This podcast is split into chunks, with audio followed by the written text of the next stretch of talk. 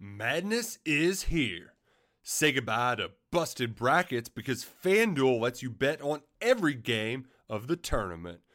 Whether you're betting on a big upset or a one seed, it's time to go dancing on America's number one sportsbook. Right now, new customers get $200 in bonus bets if your first $5 bet wins on FanDuel. That's 200 bucks to use on point spreads money lines. You can even pick who's going to win it all. Just visit fanduel.com slash on three and bet on college hoops until they cut down the nets.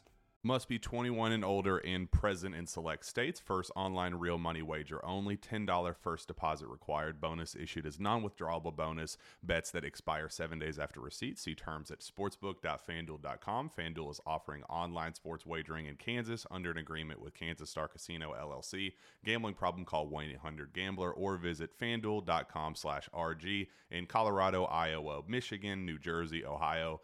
Pennsylvania, Illinois, Kentucky, Tennessee, Virginia, and Vermont. Call 1 800 Next Step or text Next Step to 53342 in Arizona 1 888 789 7777 or visit ccpg.org slash chat in Connecticut 1 800 9 with it in Indiana 1 800 522 4700 or visit ksgamblinghelp com in Kansas, 1 770 STOP in Louisiana. Visit mdgamblinghelp.org in Maryland. Visit 1 800 gambler.net in West Virginia or call 1 800 522 4700 in Wyoming. Hope is here. Visit gamblinghelplinema.org or call 800 327 5050 for 24 7 support in Massachusetts or call 1 877 8 HOPE NY or text Hope NY in New York.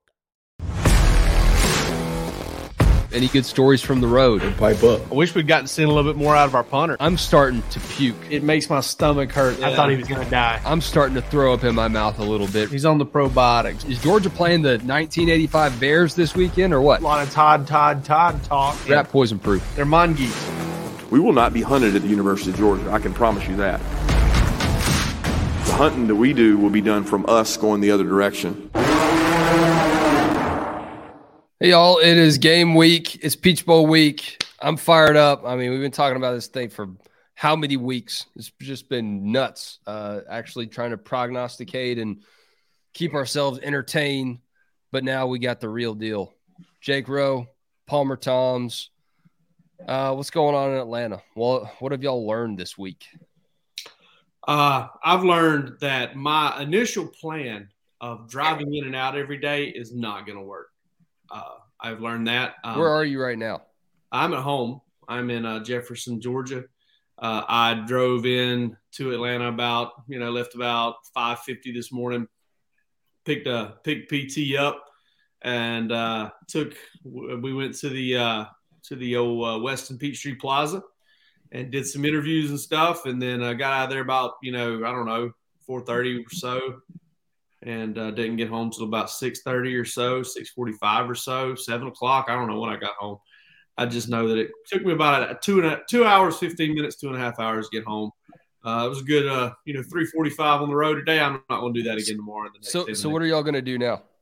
Uh, we're going to there's a there's cardboard there's a lot of it and uh, no we're we're just gonna stay at the media hotel we're going we're, we're, gonna, we're gonna stay on we're gonna stay on the street with the guy that I hear drumming outside. well, does he like Georgia or Ohio State? That's really all that matters. I don't know. Yeah, that's a good point. Is, is, he a is he a Dawgs HQ man or a Letterman Row guy?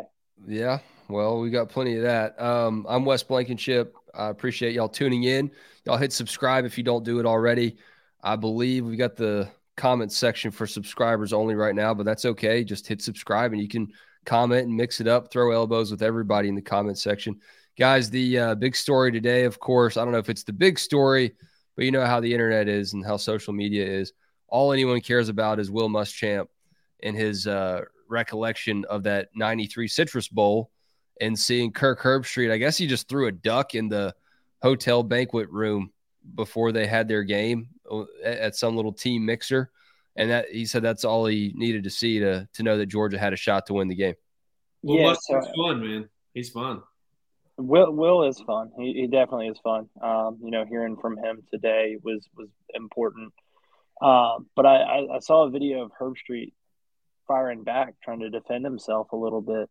Um, you know, saying that it was one of those glossy white signature footballs that he kind of didn't have a great grip and had to shot put it. Uh, we'll, we'll have to we'll have to hear from him uh, later in the week. You know, maybe maybe talk to his son at media days. Walk on for walk on tight end for Ohio State.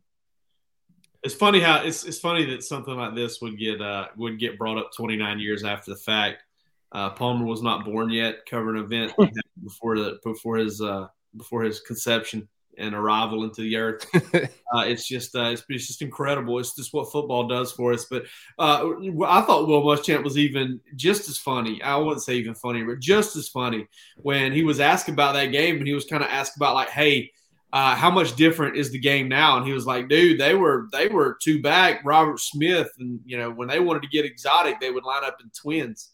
um, which you know if you're not you know familiar, it just means two wide receivers to one side of the field. Uh, would just really crack me up. I mean, he he was a lot of fun today, really insightful. Um, you know, Glenn Schumann, you, you can tell how these guys, even though all these Nick Saban and Kirby smart guys, they've all kind of got their own personality, and they don't all have to act like robots. And and Will Muschamp, who I believe Nick Saban is on record as saying maybe his uh, favorite or top or or most uh, you know it's, it's, the assistant coach he most enjoyed coaching with whatever um, you know he said that at one point uh, it may be different now but uh, you know Will Muschamp's definitely you know maybe it's the head coaching roles whatever. He's definitely developed a lot of personality. It's the first time I've ever had a chance to talk to him since I went around uh, during the preseason but I, I found his, our time with him probably the best of any interview uh, session we've had all season. Yeah he, he was good. Um, you know definitely insightful. Um, you know, talk to him about Malachi, talk to him about the development of this defense. And you're right, Jake. I mean, I, I think if you look at the personalities, it's really interesting how they make it work with this group. Um, you know, listening to Chris Smith, he, he, talked about all the different voices that are in in his head. Uh, Kirby, who played his position, obviously the head coach. He's got co-defensive coordinator Schumann and and Muschamp, Muschamp, who also played his position and is a little bit more hands-on with the safeties.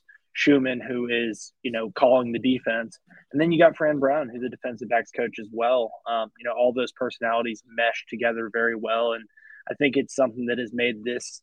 You know, we heard Kirby talk about it early in the season. This is this is one of his best staffs assembled, um, and I, I think that's part of the reason why the all those personalities meshing together.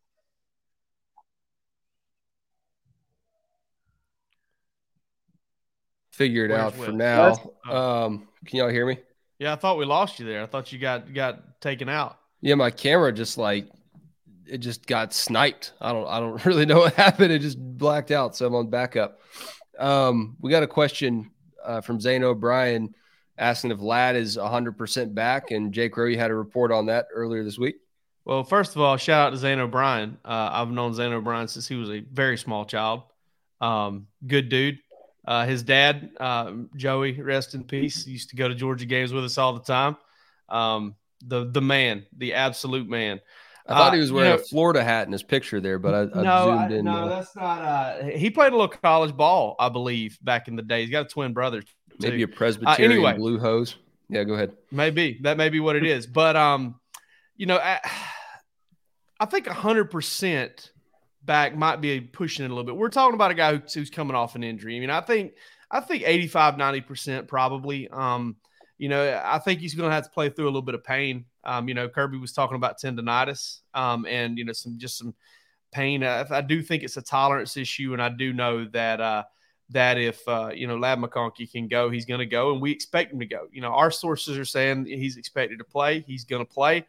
Um, I, I just don't know how much. You know, I don't know. Eh, that's just tough to say because you don't know how sore he's going to be throughout the week. Um, tendonitis, I, have I've never had it. I don't mm. think in my knee. I've had it in my elbow before. It sucks. It just kind of lingers around. It's hard to get rid of. So I would I would be shocked if he doesn't play a dozen, two dozen snaps against uh, against Ohio State. Uh, but I don't know if we're again this season going to see the same Ladd that maybe we saw um, you know, there in the first half of the season. He's he's dinged up, and it's going to be probably well into the off season before he's back to 100. percent So um, the way our our week's going to go, you guys will get to see a little bit of practice tomorrow. I know you'll have a, a quick recap of that, and then we'll get to see practice again on Thursday. So the next two times that we are kind of live doing these shows, I think we'll primarily be looking at what Georgia's done that day. So I think tonight is a good opportunity to kind of look at this game from the schematic standpoint and look at uh, the implications of Ladd McConkey not being in the game and what it will mean for Ohio State's defense. You know, presuming that AD Mitchell is back, is it as simple to say that okay, you lose Ladd, you get AD? I know they they do different things on the field, obviously, but the timing of that, while it's not perfect, you want both of them at hundred percent. Uh, but for AD Mitchell to be able to step up this week and maybe be closer to 100% than Ladd is, you know, that's you, you got to take what you can get. That's pretty lucky for Georgia. Yeah, I think that you know if if you've got to get a limited Ladd McConkey or or maybe may I mean I guess if he if there's a setback and you have to be without him, um, you would definitely love to have AD in there, you know for sure. And and it was something that you know I, I think Georgia's going to have them both. Um, you know, and, and time will tell, uh, you know, just how effective Ladd will be. I think he, you know, from what I understand, he looked pretty good in yesterday's practice. Um, I, I don't know how many reps he got, but he looked pretty good with what he did uh, from, sorry, from what I've heard. So haven't heard anything out of today's practice. We'll get to see it a little bit tomorrow, but, uh, it's a pain tolerance deal. Ladd's got a you know big one of those, big pain tolerance. So we'll see how he can uh how he can deal with all that. But having him and AD on the field at the same time is big. And, and, and another guy that I think might end up getting overlooked in this game because I did some asking around about him over the last 24 hours is Kearis Jackson because I'm told that he was kind of dealing with some minor nicks and bruises throughout the year. Uh, you know, a couple, two or three weeks has allowed him to heal up a little bit. Don't be surprised if he makes a few plays out of the slot because I also thought there was a portion there kind of in the middle to second half portion of the season where he was starting to make a play here and a play there and and kind of affect games a little more. How about that Mississippi State game? He had yeah. two unbelievable catches. Yeah, absolutely. Yeah. Well, one thing I'll add on Ladd while we're on the topic is this is a guy that hasn't really been 100% all season. I mean, Kirby has told us, you know, almost every time that he gets brought up, he says, "Hey, you know, this is this is a kid who doesn't practice on Monday, Tuesday, you know, is is limited on Wednesday, Thursday, and we've really got to hold him back, you know, put the reins on him.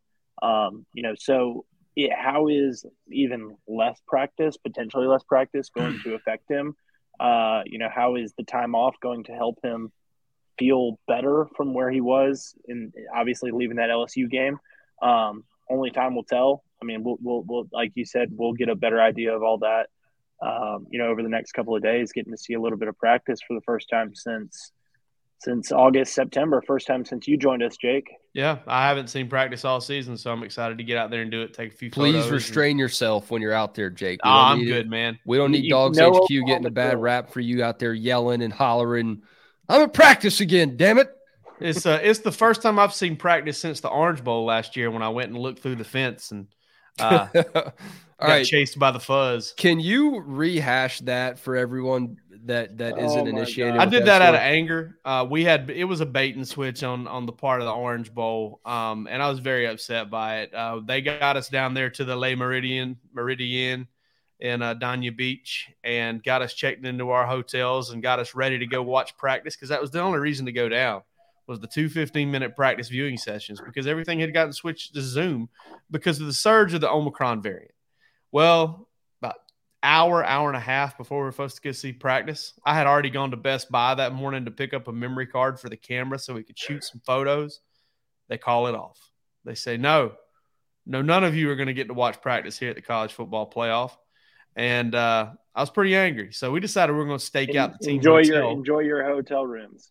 Yeah, right. It, it, and this was and this was the Orange Bowl that did this. this it was the Orange Bowl. This yeah. was the Orange Bowl. And listen, that Le Meridien Hotel was nice. The room was cool. There were raccoons out by the pool at night. It was pretty crazy. I mean, I, who knows if they were rabid or not? I didn't try them up. but um, so we decided to go stake out the team hotel. We are going to catch them coming back from practice. Right.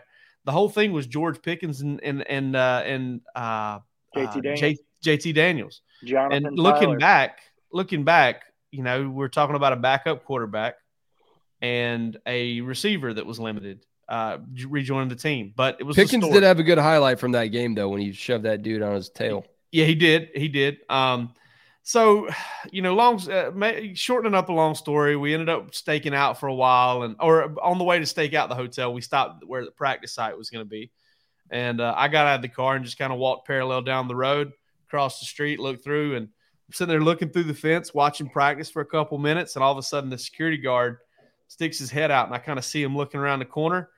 I'm like, oh man, this is a problem. So I I'm about to get off- booted from the Orange Bowl. yeah, I'm about to get get my credential yanked, and he ducked back inside. I think to get somebody else, and you know, I, I, I when I tell my kids about this one day, I'm going to tell them my hood slid like Bo Duke. You know, Mhm. just, I tell them I just slid across the hood, uh, but I didn't really do that. And uh, we got back in the car, myself, Palmer, Seth Emerson, Anthony Dasher, and uh, we rode on up to uh, to the team hotel and staked it out for a little while. Found out the team wasn't coming until later, and we ended up finding out that George Pickens and JT Daniels came in on a private uh, flight uh, that afternoon, that evening, because George Pickens revealed it on his Instagram. Uh, otherwise, Let's not we would have forget your known. iguana chase, though. Yeah, whatever. That's that's that's uh, child's play. I didn't catch the iguana. It doesn't matter. I thought you were talking about the guy getting kicked off the sideline at Notre Dame. But Yeah, well, hey, hey, yeah. I can't. You You can't speak those words. So I, I don't think people realize this, but reporters and people with credentials and badges, th- their greatest rivals at any given game isn't necessarily, you know, the the other team that they don't cover or that team's uh, press th- their beat reporters. It's not like Anchorman where it's like No. the Channel Four news team and Boy, that would to be brandish- fun. though. brandish some weapons. It depends, maybe with some of the reporters. But I the would love to karate chop Brandon Adams in the neck. the the the greatest rival is the security team I love that guy. because they don't know that you have a job to do and they and they have a job to do too and they'll remind you but that's our greatest rival at any of these things because if you move the wrong direction there's no nuance there's no like hey man i'm not i'm not out here trying to sneak on the field but i'm wondering how long it's going to take until you see that sports center highlight where some guy's running out on the field getting chased by security and it's jake rowe it's not some hooligan from the stands it's like a, a reporter trying to get the scoop that he's not supposed to be on the field for We had a situation like that at the SEC championship game, didn't we? Similar? Mm, I think one of us had to kind of get down and be somewhere we weren't supposed to be. mm, Down by I don't net. know. You can't see what net guy's doing. I think it was Jake Roos. Jake Roos was in the net. He was in the barrel. Yeah, he was hiding out. Uh, Jake Roos has joined the chat. Welcome. Welcome in. Sliding in like Chris Collinsworth here. I've been asked uh, by, I have one family member. I'm not going to reveal his identity. Every time I see him at a gathering, he's asking me about the transfer portal. So let's just go ahead and nip this in the bud. Is Georgia looking for any running back additions in the transfer portal from any schools at all? Or do y'all feel like the class is done until Deuce Robinson announces in February? No, I think there's some communication with with uh, Marshawn Lloyd. I wouldn't say that Georgia is. Uh, I wouldn't say that they're like ahead of anybody or pushing extremely hard, but I think there's a there's a chance there. I don't think it's a great one, but I think there's a chance there, and I think Georgia will eventually uh, look into the transfer portal for a running back if it needs to. We don't know what the numbers are going to say. You know, I mean, Kendall Milton could come back uh, for his senior year. Daijun Edwards could come back for his senior year. You got Branson Robinson, Andrew Paul, signed Roderick Robinson. Um, maybe they go out and get another Robinson running back. Just meet the Robinsons. We just do a whole running back thing. Just a great one. But I, I mean, uh, I think that they probably will, and I think they'll go after. I think they'll go after a five technique defensive end type. You know, I think if if uh, you know, let just I, I, I'm just throwing out a couple names here because these guys fit it. And they, they, there's one team, Texas A&M, that's kind of loaded with them. They've got Shamar Stewart, they've got LT Overton, they've got another kid, Shamar something else, Roos. I can't remember his name, but Georgia recruited him as well. Um, uh, but they've got him, and so they've got three guys right there. I think that play kind of edge defensive end. If one of those guys were to enter the portal, I think Georgia would go after him. Shamar Turner. Shamar Good. Turner. Yeah, uh, just so just so you're aware, if you try to search the uh, 12th man uh, football roster for Texas A&M. That's not currently available, and I can understand why. There are a lot of moving pieces over there. Oh yeah, that's a 503 error message. you have reached the end of the internet. We don't have one of those. No, Check I- back later. I think with the transfer portal, Georgia's uh, position is they're going to continue to recruit. Like like Rose said, you know, if there were a quarterback they felt like could help them, maybe they look that way. Um, uh, a five technique, I think, would definitely be a welcomed addition. Um, I, I know Jake put something on Twitter or, or maybe on the board about the guy coming from uh, Wake Forest. Um, as- Rondell, I can't remember his last name. Rondell. um, you know, the the reality is they're going to keep this all rolling. Um, you know, uh, somebody asked about smoke. Um, smoke Bouie, yeah, still still definitely a consideration. So they're not turning anything off. Uh, as far as the uh, transfer portal is concerned, if they feel like they can add a guy who's going to help them, I think they'll continue to do that in 2023. Deuce Robinson, probably the name that people need to be most focused on because that's probably the clearest cut guy that they're after. But beyond that, yeah, I, I still think the potential exists that they can get somebody else. I, I want to point something else out too. One of the best defensive linemen, most successful defensive lineman in Georgia history, was not a was not even on the radar at this point in his recruiting cycle, and that was Geno Atkins. I remember back in the day when Geno Atkins kind of burst on into the scene, I believe mid January, and St. Thomas Aquinas, football powerhouse. I think Geno was around, you know, he's ended up listed as like six three, but he's like six foot and a half. And I think folks just his senior tape got out, and he was like, they were like, oh my god. And you know, lo and behold, he becomes, you know, goes on to become like a ten year Pro Bowler. Um, had a tremendous career at Georgia, was an All SEC performer. You know, there there are guys that that, that explode late in class. Ladd McConkey did it Well, in his class. Exactly. I mean, it's and it's even probably more prevalent now than it was then because the basically everybody's pushing reset and everybody's going back to you know senior tapes they were considering. You know, guys that were on boards before. You know, there's a whole nother recruiting cycle that just began at the end of last Friday uh, for 2023 guys, high school guys. So definitely don't write anything off. By the way, a mysterious disappearance in the recruiting world. Kids with grade issues. Never see that anymore. yeah, boy, you don't really hear about that a lot these Yeah, you don't hear about oh, you know old old Johnny know, boy's I got know. it needs a B and B and you know algebra three to. I think it's this that- thing. I think it's that new uh, that new math that all the parents that I talk to really love. That's just got these kids on track, and they don't have any other issues. It just clicks. Yeah. Um, Got to be it. guys, let's uh, take a quick break in the action to shout out our guys at BreakingT. And, you know, we're going into a really critical stretch for Georgia. And you don't want to be the person that is still wearing that old t shirt that you've been wearing to every single tailgate, every single watch party. Get you something that's a little bit fresher that will make people stop and say, Oh, where'd you get that? You can say, Well, I was watching Georgia show, Dawgs HQ, and they told me about this cool site, BreakingT. Here's a link. Check it out. And you can get a shirt with the mailman on it. A lot of them, actually. Brock Bowers, he's still around for another year. Darnell Washington, probably not, but you can always wear them. Same with Christopher Smith. So check out the link in this show's episode description. Get yourself a BreakingT. With threats to our nation waiting around every corner, adaptability is more important than ever. When conditions change without notice, quick strategic thinking is crucial. And with obstacles consistently impending, determination is essential in overcoming them. It's this willingness, decisiveness, and resilience that sets Marines apart. With our fighting spirit, we don't just fight battles, we win them. Marines are the constant our nation counts on to fight the unknown. And through adaptable problem solving, we do just that. Learn more at marines.com.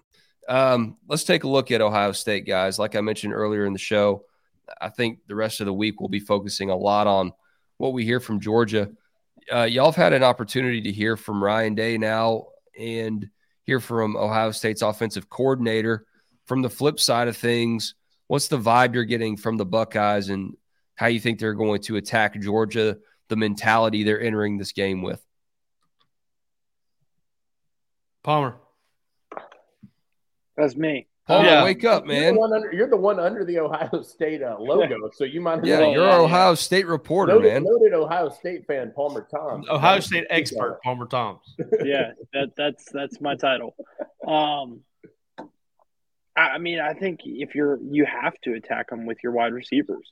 You have to attack. I mean, if there's one weakness of this Georgia defense, it's not the run defense. It's not that front seven. It's not Jalen Carter. It's in the secondary, and I don't know that it's a weakness. It's more a vulnerability. Um, you know, that's where Georgia has shown that they could be susceptible to being beat, and that's where Ohio State has made its money all year long. I mean, you've got a rotation of running backs that haven't been able to stay healthy. You know, if you're Ohio State, um, you know, how can you rely on any of those guys? I, think that they're good, but I think that they're going to try. You know, we were we were talking with Spencer Holbrook, um, you know, from from Letterman Row earlier today, and we were talking about how trying to run to set up the pass against Georgia, run to set up anything uh, for success is not a plan for success. Well, that's not Ohio State's plan. They're going to try to hit you with the pass and CJ CJ Stroud, um, you know, Emeka Egbuka, uh, Marvin Harrison, Julian Fleming, all those guys, Cade uh, Cade Stover, who we heard from tight end. Um, you know, the, all those serious guys, cat, by the way, Cade Stover, very serious Yeah. cat. Oh Yeah. boy, Yeah. Um, He was getting I- beat up that- in our comment section. no, no way, Was he? really. Yeah, Was he? I, I hadn't seen it. yeah. Uh, but yeah, I mean, they're saying that he looks scared.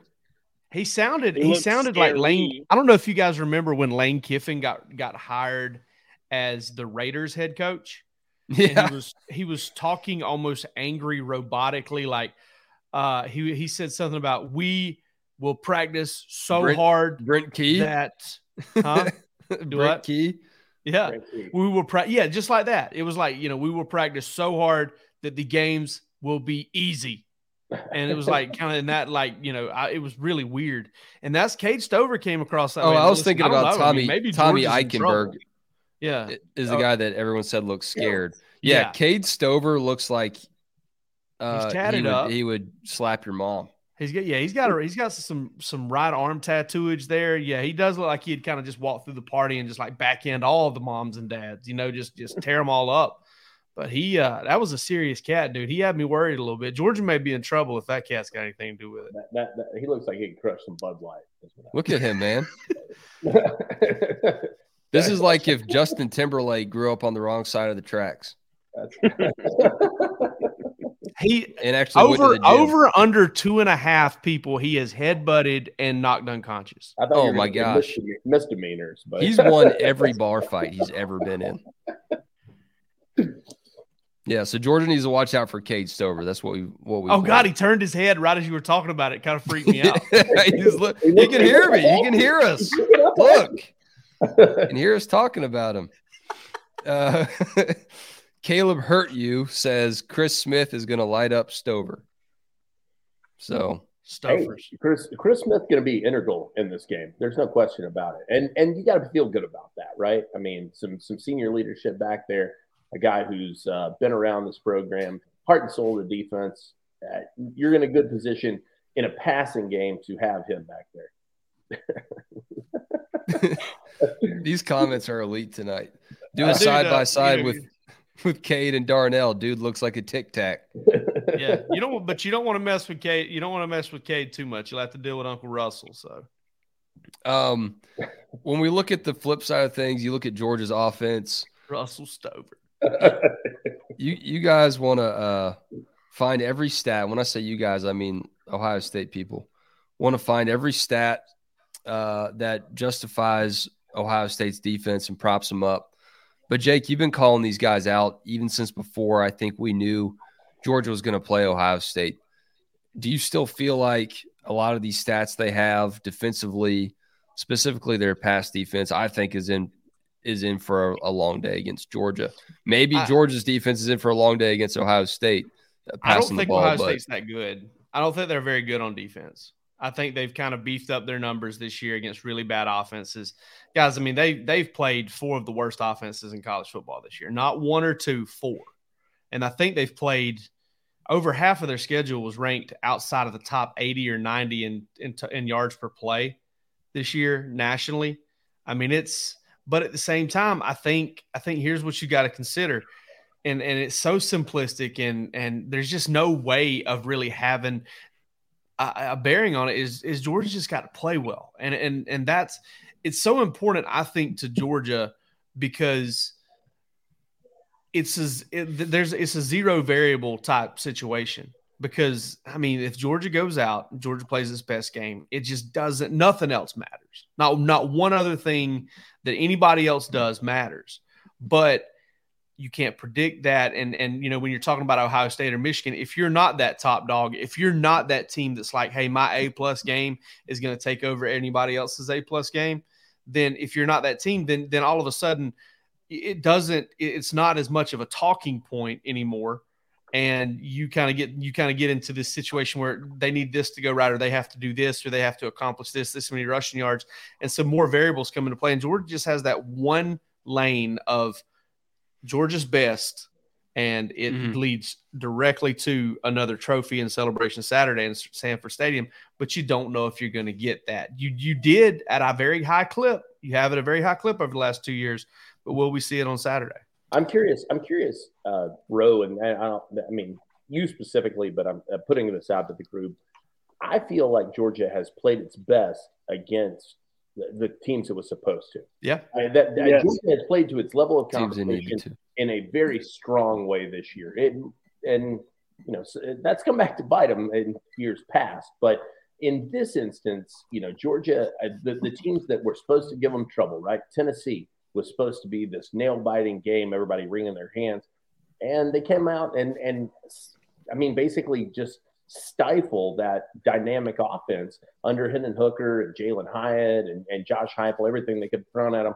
I feel like, mm-hmm. I feel like that's I feel just like dumb that, and dumbered them right there. That's I feel like that has to give people a, I would say a glimmer of hope. And I think that that's probably one of the best things that you have going for you going into this game. If you are Georgia, is that in the big moments they've risen, and in the lesser moments maybe they've played down a little bit.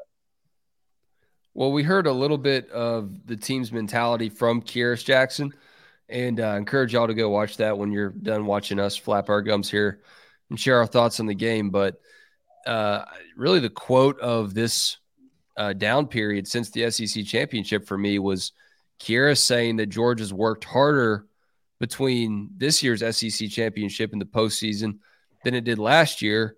And anyone who's heard from any of Georgia's players about that period last year, you know, they indicated it was in some instances harder than fall camp because they just bolted back down on conditioning and they worked harder because of that loss to Bama. Georgia really has worked harder and they get as much out of it, then yeah, no one no one really stands a, a chance against them in this postseason. E word, man, execution. Georgia takes care of the football and executes. It's it's a really good team. And the one thing I do keep going back to, and, and it's just a tough question to answer, is all right, if Ohio State is such a tough matchup for a team like Georgia, and I'm not saying they're not, I, I think they match up just as well as anybody could. Why do they struggle with Michigan? Like why is why is Michigan kind of you know getting to them a little bit? Because um, Georgia, I think a lot of people would say that Georgia's kind of maybe a rung higher on that same you know. Uh, you know, roster composition and style ladder. Yeah, they say Michigan is Georgia light. Yeah, I mean, I've said that. Um, you know, I try not to be super, you know, try not to come across disrespectful. I don't want like you know Jim Harbaugh to be scrolling through some you know YouTube and these two teams end up in the you know whatever, and I got to confront this dude in L.A. or something. Me and Jim Harbaugh got to go at it. Jim Harbaugh uh, doesn't do Twitter, buddy. What's that? He doesn't do Twitter. He's he's drinking. He's too busy drinking milk. He's drinking yeah, milk dude, and watching listen, actual. Avoiding chicken. It's a nervous animal. I think Jim Harbaugh still uses an overhead projector, like in class when you'd slide the laminated thing on there and write on it with like a a vis a vis. I think that's how he still breaks down film. We've totally lost Palmer now. Makes a mistake, licks his thumb, puts it on there. Yeah. Sorry, guys. Sorry, guys. That's supposed to be a that's supposed to be a nine route. Uh, of the teams, though, I feel I do feel like Ohio State was probably the toughest draw, personally. Well, yeah, one hundred percent. and it's a wounded team. You know, it's a wounded team. That that's important too. But I just think Georgia, if if if Michigan if Michigan matches up so well, how how the hell does Georgia not match up very well? You know, how, where are we going there? So, I mean, I don't know. I, I said it last show, and I and I'll continue to say it up until game time. If Jim Knowles felt like did Jim Knowles feel like he had to load the box against Michigan and, and and put his secondary at risk because that's what he had to do to stop the run, or did he just think it wouldn't hurt him? Because one way or the other, I feel like it's probably it's just a problem. It's just you know either you've got a guy who had a bad game plan, which I guess that happens, and maybe you don't have a second bad game plan, or you had a guy that really felt like he knew his personnel and knew that it couldn't handle the onslaught of Michigan's run game even without Blake Corum, and and he put his he put his secondary in a bind, and you know gave up a ton of big plays and yeah. yardage um, to a team that's not built to to put those on you. Yeah, I mean, I guess the devil's advocate view is you could you could say the same thing about Georgia last year. You know, how could Georgia possibly come out of that Alabama game and you know maybe not get past Michigan, but have a chance to win? No, there was plenty of that too, Wes. There yeah. was plenty of that too. Um, I, I just don't know that. Uh, I know for a matter for a fact. I mean, Ohio State hasn't seen Darnell Washington, hasn't seen Brock Bowers. Um, if you can't stop Michigan's running game, Georgia doesn't really start out running it down your throat, but by the third and fourth quarter, when they're up 10, 13, 17 points, it turns into 28, 30 points really quick. So uh, it does just it seems like a really tough matchup when you look at Georgia's offense against Ohio State's defense.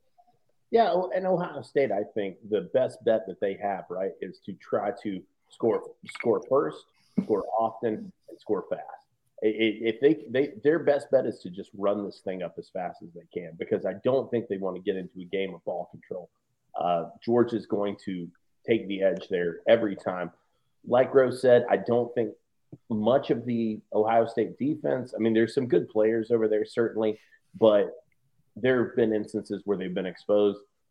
I don't think it's a, a situation where, like I said, to me, the explosive offense is what Ohio State has to rely on. And Georgia has a defense that can nullify, and if not nullify, at least offset to some degree. Roos, what a missed opportunity there. Why not first frequently fast? Go with the, all the F's. Triple F. Alliteration. I'll, I'll, leave the alliteration to you, even though I'm the former English teacher. Former English teacher. Uh, last thing I want to get on before we do our dog stocks and wrap up. Uh, there's a lot more. This came from the rest of the week and on our YouTube channel. Um, Jake Roos, Jake Rowe. Sorry, dang it. Back to back shows. I'd done this. Never mind. Okay. Back to back. It's because I listened to Buck Belue today. You could say less handsome, Jake. That would work. Jake Rowe, explain to us like we're five. More bulbous. Uh, explain to us like we're five how Ohio State's offense is different from Tennessee's. That's the comparison that I think a lot of just uh, normal, easygoing observers of the sport want to want to make because these offenses are so high flying and elite but what sets them apart from a Georgia defensive game plan standpoint? Um, you know, I think that you know t- Tennessee's offense is predicated on space, um, uh, play action. They want to make you declare uh, whether you're you know whether you're covering or whether you're defending the run, and they do that with those super wide splits, and then they they they pop runs, use play action to take shots, and they use pace to do that. Well Ohio State's going to slow it down a little bit more. They use pace as a tool, not as an overarching philosophy. That's part of it. And also, they're just more multiple offensively. I think they've got some of the Tennessee elements in their offense. You know, Chip Kelly, uh, you know that whole um, that whole let's get people out of the box and then hit people with quick hitting runs. That's something I don't know that they'll try against Georgia, but that's something they kind of you know lean on um, Ohio State need, does like to run the football. I mean, they if they didn't if that run game didn't kick in with Miyan Williams, who should be healthy for this game, they they have a trouble. They have a lot of trouble in that uh in that uh, Notre Dame. to have a trouble. They have a lot of trouble in that Notre Dame game. Hmm. So uh, I mean, there are some similarities just in terms of kind of what they want to do to you. They just go about it in different ways, and Um, you know, Georgia, you know, Glenn Schumann had a really good comment on this today, too. He talked about defending different quarterbacks. He's like, listen, man, we don't defend Hendon Hooker the same way that we defend, uh, I can't remember who he said. Uh, Bo Nix. What, what, what, what did he say? Bo Nix. Bo Nix. Bo Nix, right? He, you know, and they don't defend Spencer Rattler the same way they feel, defend Will Levis. And if you look, it, it took me a minute, right? If you throw those four in there and you start talking about Will Rogers, who was the SEC's leading passer, um, and and you you know you look at some other guys. I mean, Georgia faced some pretty good quarterbacks this year, and it fared really well against them. Uh, you know, C.J. Stroud may be the best that they'll have a ch- have had a chance to face, but um, I think they'll come in there with a good plan and a, and a you know a, a, a an opportunity to you know just really add to the resume and and for this defense to kind of have an opportunity to to put itself up there with last year's defense. And I think Georgia has a chance to do that against Ohio State. I don't see this offense as completely unstoppable. I don't think this is necessarily a high scoring game. One thing I'll add, just having watched both Tennessee and uh, because during for over uh, the time since the Heisman, watched the Tennessee Georgia game and the Ohio State Michigan game back to back because I, I did want to go look at those two offenses because like you said, it's it's the two that we've seen compared the most. And to me, and I could be wrong in this, but to me, it felt like the way that Tennessee attacks you is you saw vertical routes. You saw them getting downfield in a hurry. Um, you know, uh, Jalin Hyatt running past guys, Cedric Tillman running past guys. You don't necessarily see that as much with Marvin Harrison and Emeka Egbuka you see more of a developed, fuller route tree, in my opinion. I mean, I the, the contested catches that Marvin Harrison makes, that's what separates him. It's not straight line speed. It's not, you know, his ability it's whatever to you throw at past him. guys. Exactly. He catches whatever you throw at him. Um, you know, he doesn't have to be wide open like a Jalin Hyatt does. Introducing Royal Caribbean's newest ship, Icon of the Seas, the ultimate family vacation. The ultimate six slides, eight neighborhoods, zero compromise vacation. The ultimate never done that, can't wait to do it vacation.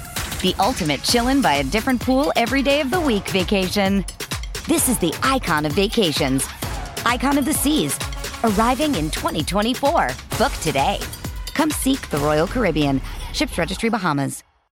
Uh, I, want to touch on uh, this question that we got here. I really want Rowe to touch on it, to be honest with you. Zane O'Brien asked, uh, How confident are you guys in our DBs with uh, uh, Ohio State's wide receivers? Will the deep ball be an issue? And I feel like a lot of people, this goes back to something that I've seen Jake debate with a lot of people on Twitter. I feel like a lot of people are a little bit nervous about Kelee Ringo. Um, and I think that's undeservedly so, uh, given the game breakdowns that Jake's done and, and what we've seen. Um, but I, I, am curious uh, on your thoughts on that. Bro. I mean, I, I, don't think Ohio State, uh, and I and I was talking to um, you know Spencer from over at Eleven Warriors, our Ohio State guy over there today. I Let think Monroe. Letterman Row. Sorry, not Eleven Warriors. Jesus Christ! I probably just just probably yeah. Broke. We're we're on their blacklist now. Oh, boy, now we're, we're getting an email tomorrow. I'm gonna get fired. It's live. It's live. YouTube, man. Live. This this stuff happens when we go live. I'm All gonna right. get canned. All right. So, um, looking at their receiving corps, I look at last year's team. You know, tough matchup for Georgia. Last year's team. I, I completely believe that. I mean, because I feel like Ohio State. There's a reason Garrett. There's a reason that Jameson Williams transferred from Ohio State to Alabama because Ohio State had like three Jameson Williams, Garrett Wilson, Chris Olave, and Jackson Smith-Njigba. Those guys were take the top off the defense, run right by you, make you look slow type players. Um, Emeka Egbuka and and Marvin Harrison are are really really dangerous in their own right. Really really good looking. Uh, sorry, that was little Derek Zoolander. Uh, they they were really really good players. Ridiculously yeah, ridiculously good looking.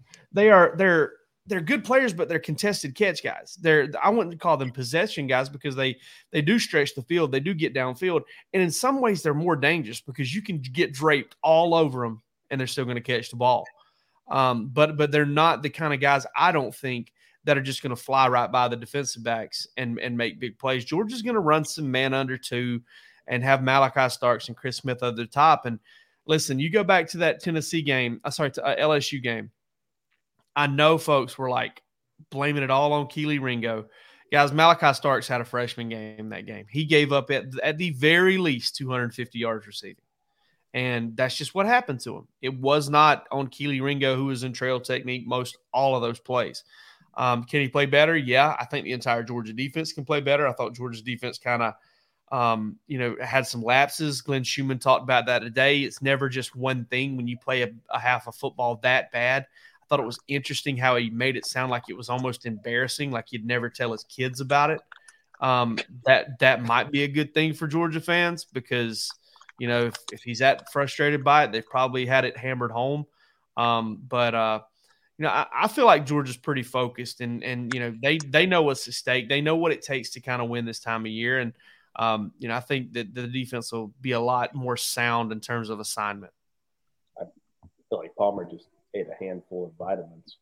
I don't, or maybe I, I don't know. Oh, Snyder's pretzels, wonderful, wonderful. He's got an NIL deal with a uh, core. Snyder's isn't paying us a red cent to be on this show. I want a, uh, I, I want a um, uh, NIL deal with Gorton's fish sticks. I've been tearing them up lately.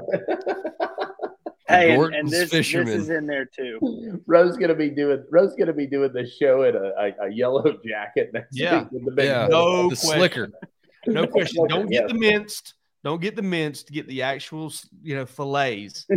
His oh, wife's going to be standing off screen with a bucket of water, and she's going to splash him like a tidal wave. Yeah. He's got, he's got a fan. He got a box fan in the other yeah. the other way. get some different, get some different dipping sauces going on. A little malt vinegar. Oh god.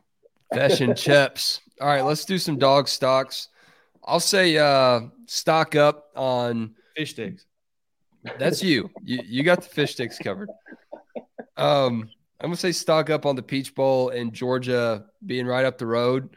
Um, I think that the uh, ability for Georgia to get one practice in on Monday of this week in Athens. I know it's a little thing, but Kirby Smart's a details guy, and I think it probably flipped somewhat of a switch. Like this is a game week. Y'all have already been doing this all year. Let's start the practice week here in Athens, then take the bus to Atlanta uh, and just make this feel like as normal of a week as possible at the start of, of the week anyway, because there's a lot of bowl week. You can call them distractions, um, but they're traditions that you got to do too. So I like that. I like that little detail. I like that little nugget that helps Georgia kind of get locked in to uh, playing just another game, even though it's a college football playoff game. Clashing styles here, Wes. Hold on. Hold on. I, you brought up something that's very important. Clashing styles here. So something I noticed today, and it just reminded me. Kevin Wilson's talking about Ohio State's game plan today, right? And he's talking about we uh, we've gone through one time. We've got, we've probably gone through a second time. We're about to go through it a third time. Our game plan for Georgia. It got me thinking because Georgia is adamant about not doing it that way. Kirby Smart is adamant about not preparing for the team. They'll get a little bit of a head start during the bye week for Florida start maybe like Thursday, maybe, you know, a little bit late in Wednesday's practice or something, but very slowly work their way into it. The over preparing for an opponent, and I think he was asked about it last year, the year before, and he talked about how kids get bored with the game plan and they get bored doing the same thing over and over again. And it, he finds that it kind of zaps energy a little bit contrasting styles here. You know, uh, evidently Ohio State has put in the game plan a while back, and the players are about to get their third rendition of it. Whereas Georgia is like, hey, we'll keep things as normal as possible, maybe take a little bit of extra time out for a little extra prep, but as normal as possible, creature of habit. I'm interested to see kind of what we see there. Does does does one team look a little bit more prepared? Does one team look a little bit more you know, Juicer's one team a little over prepared and a little bit paralysis by analysis. I don't know, but I, I, just thought that those are two very different philosophies on how to go, you know, about the extra time to prepare. Yeah, it's big. Which is interesting because every time we've heard from Ryan Day, he's talked about there's three phases to their prep, and um, one of them was a fundamental phase. I can't remember what the second one I, was, and, I got and it. then I, the last one was like the game week phase. Um, and, and so I guess maybe there somebody's lying. It was it was fundamental well, phase, game plan phase, go down there and beat the Bulldogs phase. I swear to God, I, some, one of these days I want to do this show, and I, I just want to try to make Jake Roos laugh the whole yeah, time. well, you're doing a great job. Wa- Was that your stock though? I don't know. Was was that? No, no, I was just uh, commenting on Wes's stock. All right. I'm going to do my stock now, and I'm going to say stock down on my concern with Georgia uh, winning over Ohio State. I think. Wow. I feel confident in that. I'll be honest with you. I think that they're they're in a good position. And the real thing that's driven me to that, not only through watching and seeing and feeling it out, thinking through the whole matchup, but my dad, a huge Ohio State fan. He's from Cleveland, Ohio. Oh, we should have we should have had him on. Well, Chuck. I'm at his. I am at his house. So, uh, but um, but spending time with him and and uh, a lot of my family members, big Ohio State fans, a lot of Ohio people, and they're all very confident that Ohio State can beat Georgia. They're not very confident that Ohio State will beat Georgia, and I think that, like I said, you know, I've I've kind of thought through a lot of the scenarios along the way. And I convinced myself that yes, you know, Georgia should be in a good position to hear it from the other side, though, and to hear it from people who, who've kept up with that team and watched it consistently, I, I think that, uh, yeah, that that makes me feel a little bit better about it. So I'm going to say stock down on my worry. There you go. Palmer, stock up on uh, pretzels. yes, yes. Stock, stock up on, on the on the media hospitality suite and, and Chick Fil A and uh, the taco bar I, today. I had about 14 chicken minis this morning. the, stock, the- the- stock, stock down also on uh, Atlanta Airport. The uh, water main broke, and uh, Oh. the, the Chick They didn't drip their faucets. The, they the Chick-fil-A was closed. They didn't cover up their faucet. in the Delta Sky Club. They did not drip their faucets. I Oh tell you. man. Jake. Yeah, Jake they better Rowe, are- Georgia wins this game. They need to have that fixed by Jan 5. Um, I'm gonna go stock up on the Peach Bowl um, for the extracurricular activities. Obviously, um, football is important this week. Uh, Kirby has talked about how you, you know Wes. You mentioned the bowl traditions and everything that goes on around the game. Um, you know, I, I think that if you look at what the Peach Bowl has done, uh, they, they've got a really interesting setup, and, and you've got some unique things that you can do in Atlanta. You can host events at the College Football Hall of Fame, which is perfect for the bowl game and, and perfect for this college football playoff stage. Um, you know, they, they had a trivia night last night, and, and as you can see on your screen now, um, you know, for those watching on YouTube, they, they went to the hospital today. Children's Healthcare of Atlanta, uh, they went and visited one of the hospitals. And so, you know, stock up on uh, Kirby and the team obviously partaking in, in the events um, would be a bad look if they didn't. But I, I think it is important um, for them. I think it's important for them to, We're gonna sit this one out. yeah, yeah, that, that would not be a good look. Uh, that would be big Oh. stock down, big stock down. Uh, but but stock up for them being able to escape the the focus on football for a little while to to see some things that are bigger, more important to football. Um, you know, and and as the player said, it's it offers them a bonding opportunity. Um, you know, time to spend with their teammates, not in, in the locker room, not on the football field. Uh, they get to do some really cool things, and I think that's an important part of the bowl process that often gets overlooked when you know people just focus on opt outs and and the football side of things. One me unit had me laughing over there uh, with his uh, state power rankings as well. Ohio's, Ohio is the most depressing state in the union. Maybe Indiana, but Ohio number two. Let me tell you something, two. buddy. Let me tell you something, dude. The stuff, the stuff that was written about Cleveland, Ohio, when LeBron James left for Miami, is some of the funniest things you'll ever read on the internet. Um, I can still think about it, and it makes me. I, I don't even know. I, I have a hard time holding it together. It's so funny. Uh, I, I'm going. I'm going to stock up on family. I got a good one. All right, got the best one. there is. Uh, no offense to anybody else, but I'm saying it because Jamon Dumas Johnson had a term today that I loved, and I had to write a story about it. He called. He said Georgia's defense plays family ball, and what he meant by that was they don't care about stats. They don't care about um, you know who's got more sacks or tackles for a loss. They play together. They play for each other. that's all well and good, and that's beautiful, and that's touching, and I'm sure there are people that love Georgia football, and that makes the hair stand up on your arm. Okay, but I got a chance to talk to Will Muschamp about it, and I said, "Hey, what does what does family ball mean to you?" And I thought this was what was more important. Will Muschamp said we coach them hard, and they take that coaching. And you don't do that unless you've got that kind of connected family dynamic. And I tell you what, man, I keep going back to it, and I and I've said this before on this very on this very show, and it just it it, it really it I don't know it just keeps sticking with me. And it, it's, it's how I look at this team. I remember Georgia the first time Kirby's talked about connection in the skull sessions. And I was like, "Oh no, here we go. This is the this. It's not a gimmick, but it's another kind of off-season thing. It's the bumper sticker T-shirt moment. Yeah, right. Um, dang man, it's worked. It has worked. I mean, I think that I honestly, I believe. Um, I don't, I don't know if Kirby can keep it going for two, three, four, five. Georgia's season has been a massive success thus far. Incredible, incredible national title defense. I think they're going to win it all again. Okay but I, I, don't think it's a given. I don't think it's none of this. You know, Ohio State's not any good, and Georgia's just going to run away with it. Um, but I think I expect it to be a close game, but I'm with you, Jake. An, I expect them to win it all. And I think no matter what, it's been an incredible defense thus far. And I think connections behind it. And if Kirby can keep it going for three, four, five more years, that's incredible.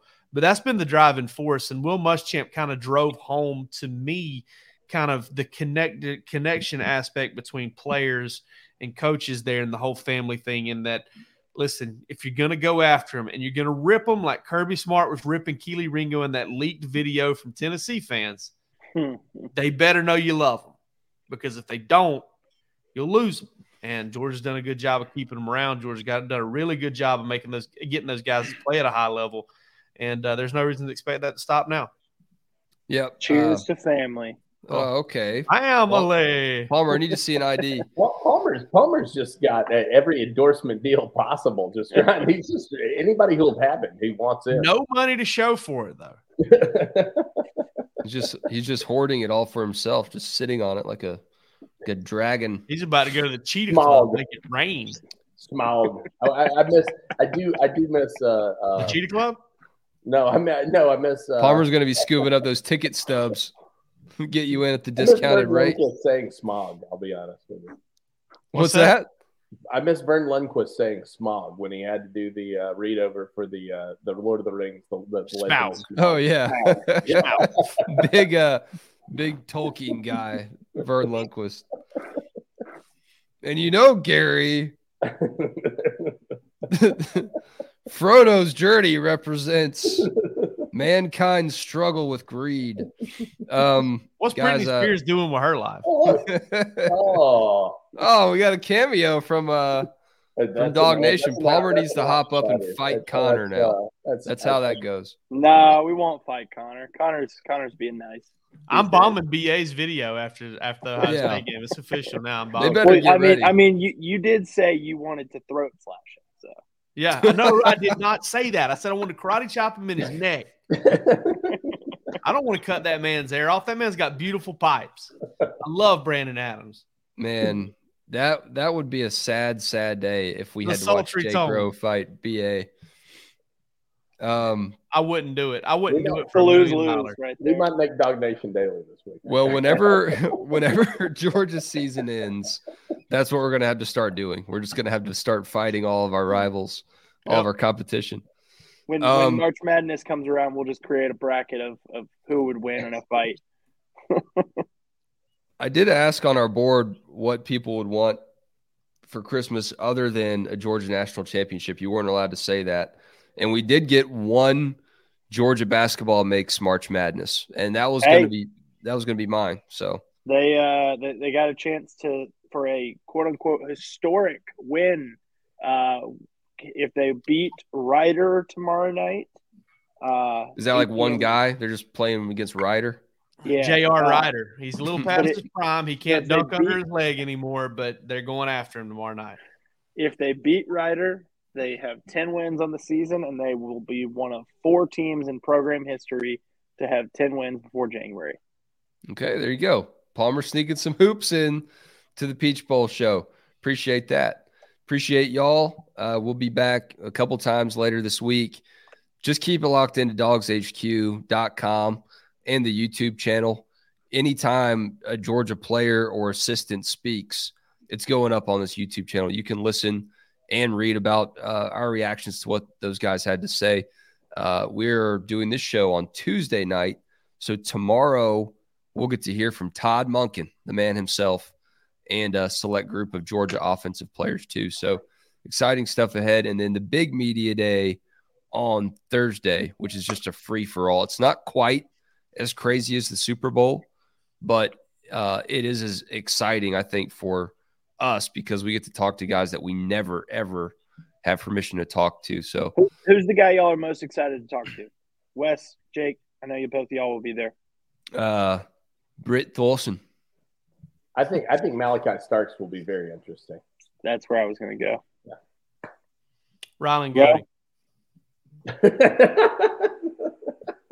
Why is that so I feel funny? like I know him so well on already. I just felt like I just Yeah. spit out a name. that I, was, I don't know. I, I, I really want to talk to Gunner Stockton. Um, as as uninteresting as I've known Rabun County kids to be at times, uh, Hmm. Charlie Woerner back in the day. Oh, Uh, boy. Charlie was, but I tell you what, Charlie got really good at media by the time he was done. He, when they when they made him put on a shirt to talk to us, um, that was I've never, I've never, I've never felt closer to a, a kid in high school hitting me than I did when I was uh, interviewing Charlie Woerner. I Man, Charlie him- Woerner did not was- want that recruiting smoke, dude. It was two and a half minutes of the longest uh, uh, of my life, no question about it. It was, it was horrible. It was. He terrible. was uh, on incognito mode his entire college career. Uh, Gunner Uh, Stockton, though, for me, I, I I I would like to talk to Carson Beck as well. I like talking to quarterbacks. I like hearing kind of what they have to say. I think it goes back to um, God bless him, it hadn't worked out for him, but uh, D'Wan Mathis. Um, I sat down with him after his first year at Georgia. He had had that brain, um, you know, had that cyst removed and everything. And man, I spent five minutes with him, and it was such a good time. It was he had such good insight and such a good attitude. I really hated that it didn't work out for him at Georgia, but I really kind of developed a, a love and respect for that kid just on how he kind of handled some questions there. And um, you know, I, I always since then I maybe I think I just like talking to quarterbacks and, and finding out kind of the pressures and everything that they deal with because it's not easy. We'll hear from all of them, and uh, you can listen to them all right here on the Dawgs HQ YouTube channel. Appreciate y'all locking it in. Check out our premium subscription, still $10 a month right now until Georgia kicks off its 2023 season, potentially as defending back to back national champs. We shall see. Until the next time we talk, have a great evening. Peace. Get rich or die trying. Okay. Madness is here. Say goodbye to busted brackets because FanDuel lets you bet on every game of the tournament. Whether you're betting on a big upset or a one seed, it's time to go dancing on America's number one sportsbook. Right now, new customers get $200 in bonus bets if your first $5 bet wins on FanDuel.